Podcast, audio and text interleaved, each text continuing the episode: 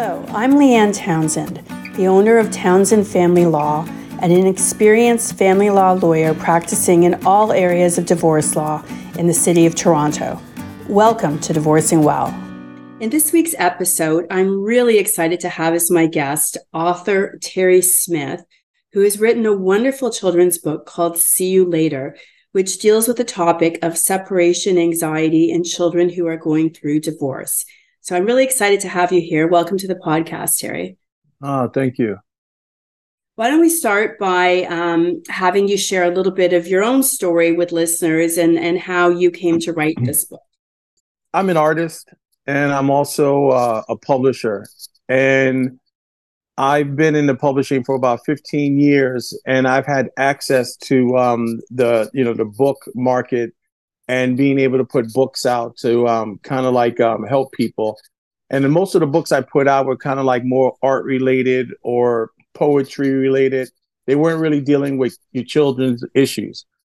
And I have an eight-year-old daughter, and I also have a thirty-three-year-old son. So I've taken some time between children there. And I'm in that time, I think I've developed as a human and I've developed as a father. And I think when I was divorced to my first wife, the things that my son went through and the trauma that he experienced in that divorce was a younger me, uh, a, a, a less evolved me. And I think that I was just a, a really selfish person when I went through my first divorce. And I recognized that, you know, post-divorce, and how things move on. But when the divorce was happening, it's like it was it's all about me. And with my ex, it was all about her. And we left, and we pretty much just left our son alone. And so when I went through my second separation with my daughter, I had, you know, I realized what I didn't want to repeat, you know, what I the mistakes I made with my son. So that was able, it was a good source for me and a reference for me to be able to step into this, knowing the past mistakes and knowing how I need to kind of navigate, you know, these waters that now that I'm a bit familiar with. So with my daughter, it's like, you know, being so attentive to her needs and just being like, you know, trying to be the best dad I can be.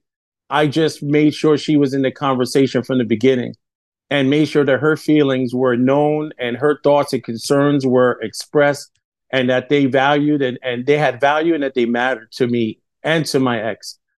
So I think when we decided, you know, post kind of like, you know, separation, and after a few years removed, I saw how great she was doing. And I saw the tools that I used to get her there. And I asked her, I was, I was like, Maya, it's like, we should write a book about, you know, what we went through. And she was like, that's a good idea. And I said, I think it can help people. You know, I mean, look at you. I mean, she's a straight A student for five years. She's in the best, you know, school in Louisiana. She's just won a tennis tournament. She's in a chess club, karate, gymnastics, swimming. She does everything.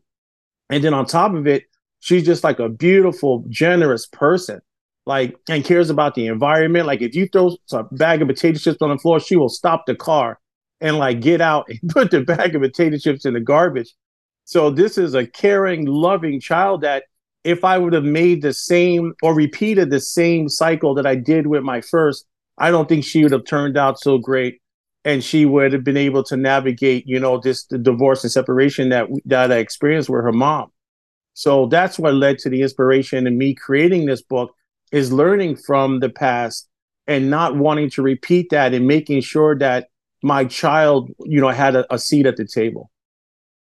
So what are some of the common mistakes that you think parents make with respect to their children when they're going through divorce? I mean, you touched a little bit on, you know, maybe being selfish and focused on yourself, but but what are some of the, the common mistakes? Yeah, I think the common mistakes that parents make think is thinking that it's just all about them, number one, thinking that, you know, like not knowing that this too shall pass as well.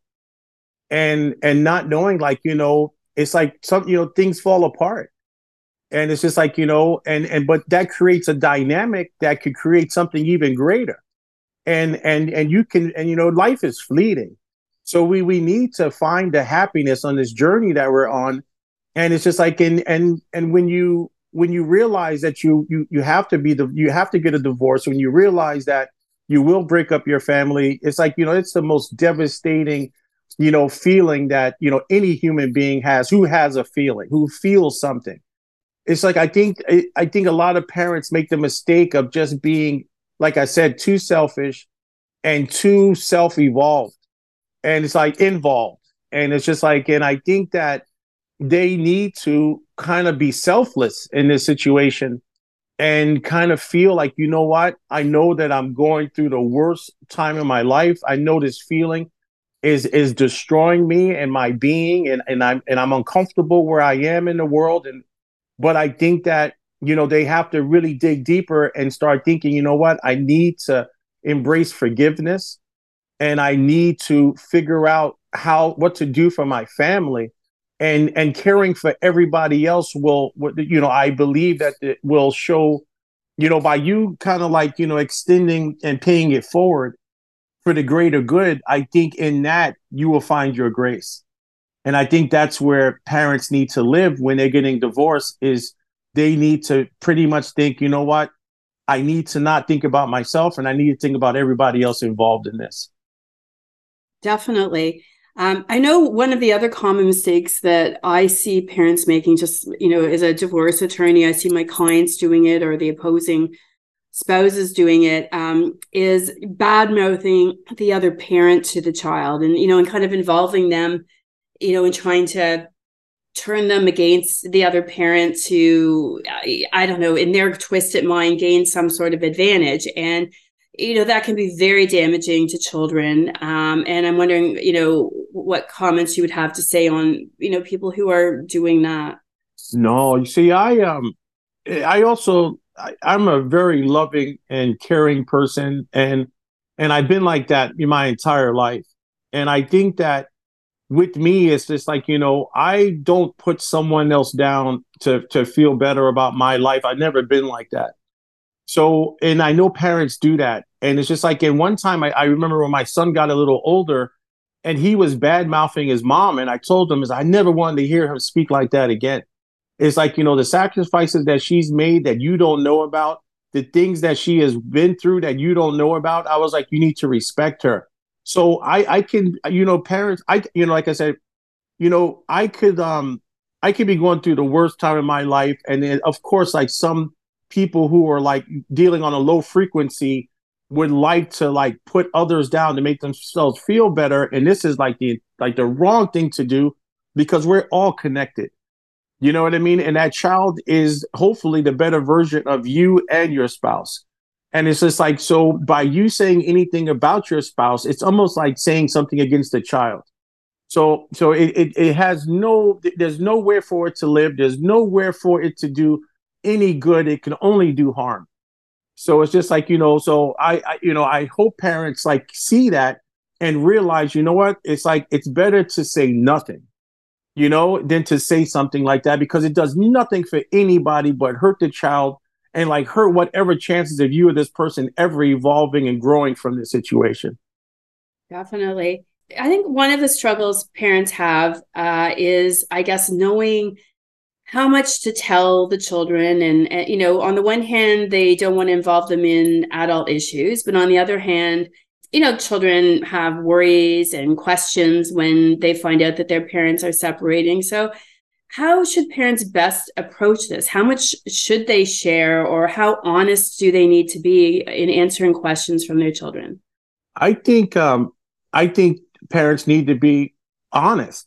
You know, I think they need to tell the child. I mean, you don't have to go into, you know, like really descriptive explanations of it. You can broad stroke it. You know, I think that you just kind of like, you know, you know, me and mom or me and dad are really not getting along. And, and, you know, we, we see how it's affecting you guys. And it's just like, you know, and, and we don't, we, we need to kind of change up and see, take some time apart to see if we can kind of feel this thing out, and kind of let them be part of it. Let them have some input, you know, and it's just like, and value their input and try to like work through it together as a unit. And, um, but I think being completely transparent is, is where it's at with the child.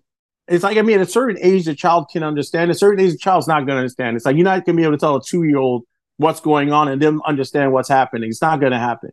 But it's like, if the child is four or five or six, I think you can kind of baby step them into the situation and then make things fun. You know, like let them spend some time alone and, and see the new parents' place and, and like talk about all the great new adventures and stuff. It's like, just make it fun and make it an exploration and, and just kind of like let them see like how the world just got larger because of this situation and things could get better. And it's like, so I think being transparent, I think talking with the children, if they're of an age that they can somewhat understand what's going on, but don't kind of get into like the, The, the you know the the bottom of it. Like the, the children don't need to hear about like the, the details of something. Just kind of broad stroke and just kind of deal with the surface of it. Yeah, I agree. I, you know, like just as an example, I don't think children need to know that mommy or daddy, you know, had an affair or things like that, yes. because it, it, there's no useful purpose for a child to know that. They can just know that the you know the marriage isn't working out between mommy and daddy, and so mommy and daddy are taking some time apart. And as you said, you don't need to get into the nitty gritty details of everything. So you're still being honest and transparent, but you don't have to, you know, bring up what are adult issues. Yes. If parents, first of all, your book is, um, the notes I have say it's available um, October tenth, twenty twenty-three, which is obviously this year. Is that correct? Is it still the yes. release date is October tenth? Yes. Um, So if parents want to go out and buy your book, how can they use this book? First of all, first of all, what age group would you say this book is oriented towards? Yeah, I think four to eight years old is the targeted uh, market for this book, and um, the target demographic, I should say, or audience for the book. Okay. And if parents go out and purchase it, how can they use this book? How do you recommend they use this book as a tool with their children? Yeah, I mean, I like I said, I think that when you when you separate and you have the visitation and all of it's in order and you know everything has been filed and now you have to drop the child off and pick pick the child up, I think that you read this book. I mean, if you're lucky enough, you have this book before the visitation starts, and and if you and or if you're going through that already and you see the trauma that the child is experiencing during the drop-offs and pickups, then hopefully you can read this book to the child at night or read it together. And um and just go through the steps. It's like I said, you know, with my situation, when I was dropping my daughter off with my my ex, it's like, you know, when I dropped her off, I saw this kind of distant stare in my daughter as she saw me walk away. And she wasn't, she was happy to be with mom, but she was kind of like, where are you going? And and but she was still happy to see her mom. So she went with her mom. But when I picked her up, it was like, she will hold on to her mother. She starts screaming. It was just so traumatic. I'm crying. She's crying. It's just like, I can cry right now talking about it. And it was just like, so I was like, you know, what is happening to my daughter that she thinks she's not going to see her mom again? So I just, one day I just stopped and I said, Maya, and I remember something my dad told me so crazy, like forty years ago, you know, my dad said something like, you know, he was like, it's not goodbye, it's see you later. And you know, the crazy part is like the things you remember, you know what I mean, when you're a child that you hold on to. And I pulled from that to, to use with my daughter forty years removed from it, if not longer. And I'm so when I told my daughter, Maya, it's it's just see you later. It's not goodbye. You're going to see mom again. It's going to be OK. It's like, you know, she has to go do something and we're going to do some stuff and we're going to see you tomorrow. And I think she kind of like made a mental note of it. And I was like, okay, I need to drive it home. So we went to the park and I was like, see you later, Parky. We'll go to the swimming pool. See you later, swimming pool. See you later, dog. See you later, car. And then she started saying it. And when she started saying it, okay, I was like, I know she she got it. Then when we had the visitation, let's say a month later, because it didn't happen automatically, but let's just say a month later, it was like, when I picked her up, it was like, see you later, mom. Got in the car. Went about our business, it was over. And it was just like, so I saw it work. It worked with her.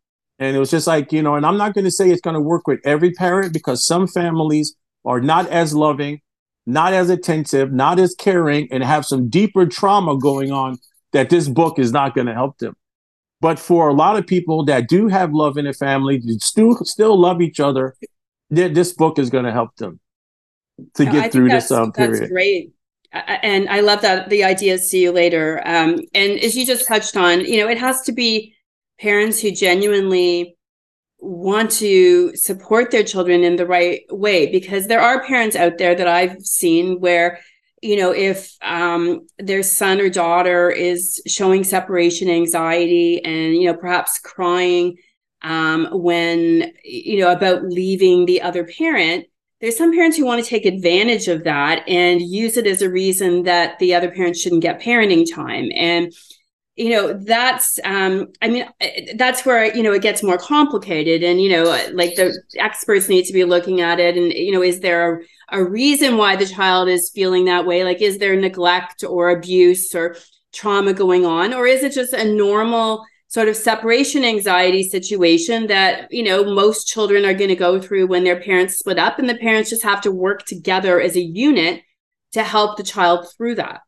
Yeah, one hundred percent. You know, it's so crazy when you said that right now.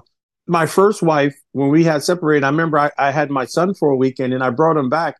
And she, I remember she called me, and I've never said this in like, like I guess twenty-five years. And she was like, something's wrong with him. He changed. Like, he's not the same. And I was too young to really understand, like, where's she coming from? And like what you just said, she was using it to kind of like manipulate me and kind of get an upper hand on it, when it was just my son going through this dynamic of dealing with parents who weren't together anymore. Yeah. But she took it to that place like, you you know, something happened, you know? So I totally just, you know, I've never said that in twenty-five years. I haven't addressed that. But when you just said that, I experienced that. And twenty-five years removed from it with my daughter, it's just like, I didn't go to that place. I knew exactly what was going on. And what was going on was my daughter was going through some episodes because her feelings and thoughts and emotions were not being addressed. Yeah, ex- exactly. Uh, you know, and that, and that's why, you know, co-parenting, you know, on the same page and together as a unit is, is so important. Um, you know, if you have a parent who's going to try and be opportunistic about it and use it to gain an advantage, that's, you know, that that's hurting the child ultimately. I mean, it's hurting the other parent too, but in, in the long run, you're also hurting the child by affecting their relationship with the other parent. And where I also see that happening is, you know, it's very common when children um, transition back to, you know, or transition between parents. When they first arrive at the parent, the parent's house, um, they may, you know, be showing some negative behaviors or whatever because they're transitioning and they're adjusting. And that's nor- that's a normal thing for a lot of children when, you know, they first change homes. And it doesn't mean that they shouldn't change homes. And it doesn't mean that they shouldn't spend time, you know, with the other parent. It just means that parents need to understand that as a human being, when they change, you know, I wouldn't want to have to change homes, you know, every week or a couple times a week. And so, of course, there's going to be, you know, behavior associated with that. Um, and people need to just understand that's what it is and it's nothing more. Yeah, I, I wholeheartedly agree with you. And like I said, I just think so, you know, we, we just don't, we need to remove ourselves from it, and we need to think at, you know, what the child is going through, you know, what they're experiencing. And like I said, it's just like, as long as we bring our feelings and, and our hurt and our baggage into it, we're never going to get to a solution or figure it out. It's like, you know, we just have to remove ourselves from it and look at this child and, and, and even ask them point blank, you know, how are you feeling? You know, what's going on? Like, what do you think about this? You can say anything to me, even if it's going to hurt mommy or daddy. I want to hear it because we want to help you.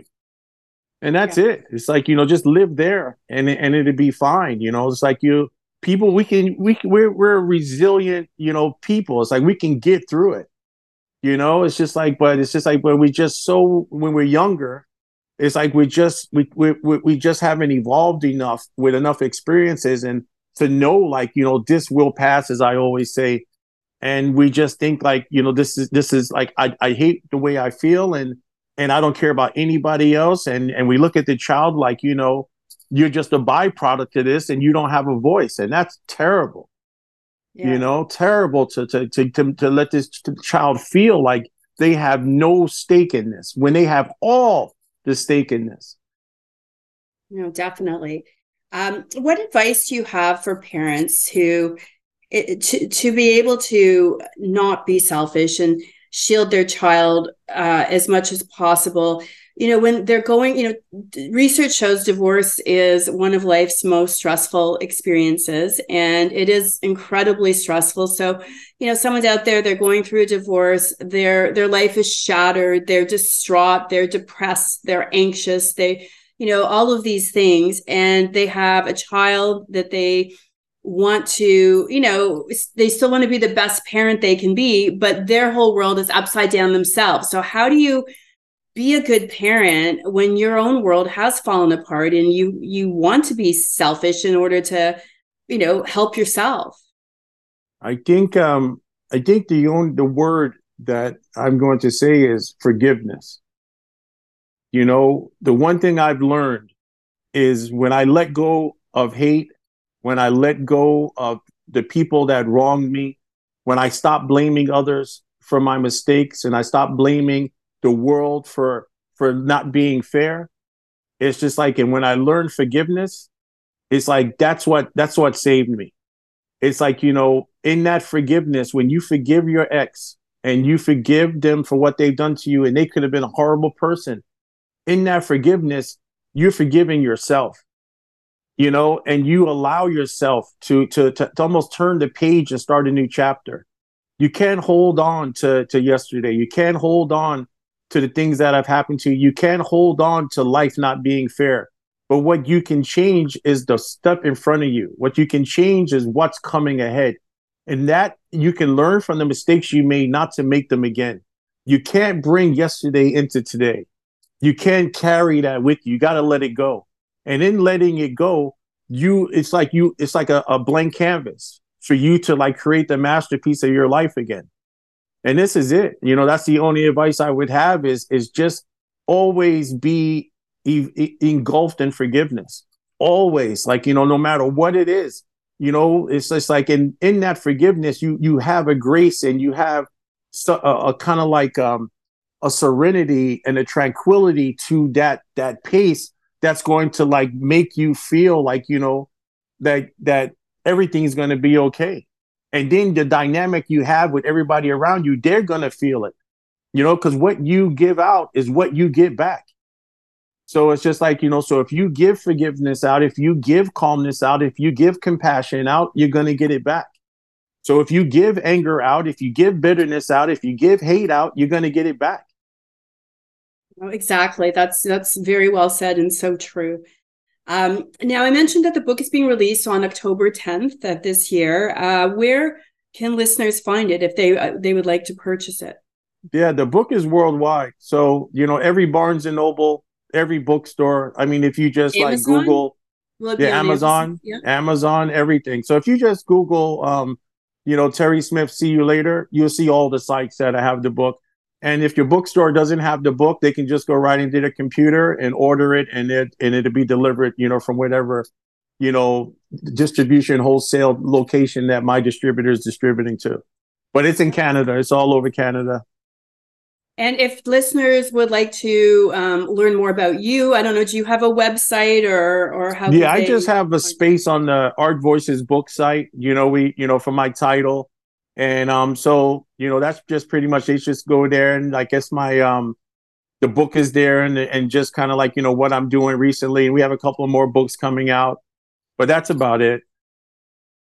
Well, thank you so much uh, for being on my podcast. I really appreciate it. I think this is a great book. So I am certainly going to recommend it to my listeners and my clients to, to pick up a copy. So thank you so much. Oh, thank you for having me. I enjoyed you. And thank you to my listeners. Please like, subscribe, and join me here again next week on Divorcing Well. Hi, my name is Janet Finacki, and I'm the host of the Resilient People podcast. I interview regular people from around the world who've experienced something major in their lives, bounced back, and found a purpose in helping others be resilient too. They're folks like you and me, and their stories are totally relatable, extraordinary, and inspiring. I had no idea what I could do until I did it. But it's the motivation of doing for other people that you know need support, need help, that you're able to really push and dig and find what you can do.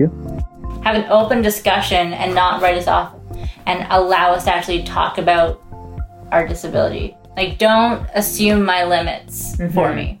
you know, we went for a drive, told her what her mom was going through and what the likely outcome is going to happen. And we both just bawled. And then finally, Kate just said that we need to have hope. And to be resilient, you have to, you have to have hope. Join me as we get to know some incredibly resilient people. The Resilient People podcast is everywhere you get your podcasts. Subscribe so you don't miss an episode. Thank you for joining me on Divorcing Well. If you have any separation or divorce questions, you can get in touch with me via my website at w w w dot leanne townsend dot c a.